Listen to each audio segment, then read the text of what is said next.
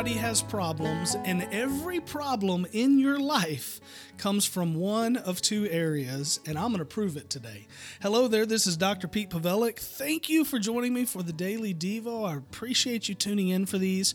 And you know what? I would really appreciate it if you would take 10 seconds, 20 seconds out of your day to go to pastorpete.org, hit the contact button, and send me in a little testimony of what these daily devos mean to you. It would be of great encouragement. Sometimes, you know, I, I, see the stats, I see all the people that listen, but I don't always get to interact with you. And I would love to just hear how these are impacting your life.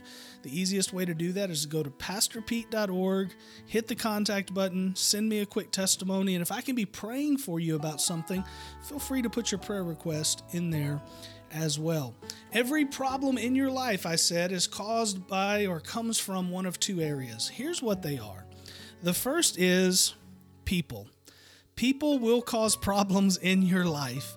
And let's be honest, you're a person, you're a people, and you cause problem in problems in other people's lives as well. A lot of the problems in our lives come from people.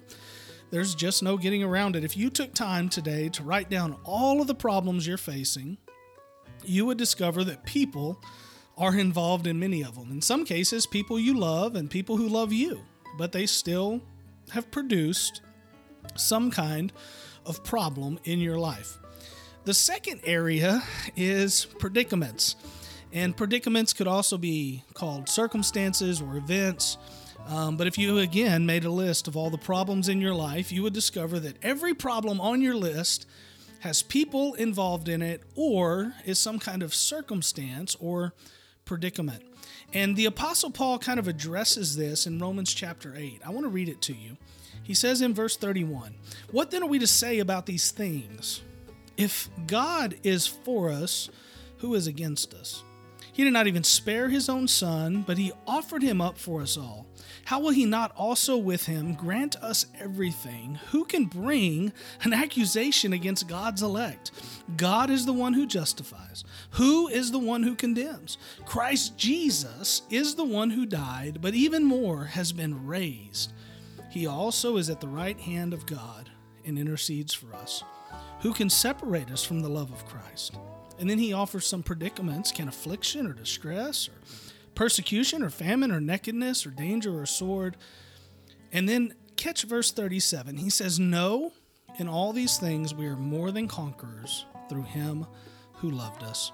For I am persuaded that neither death, nor life, nor angels, nor rulers, nor things present, nor things to come, nor powers, nor height, nor depth, nor any other created thing will be able to separate us from the love of God that is in Christ Jesus our Lord. So the Apostle Paul, he concludes that there is no amount of problems, whether caused by people or predicaments, that can get in your way because Jesus is greater. God is greater. And that's my message for you this day.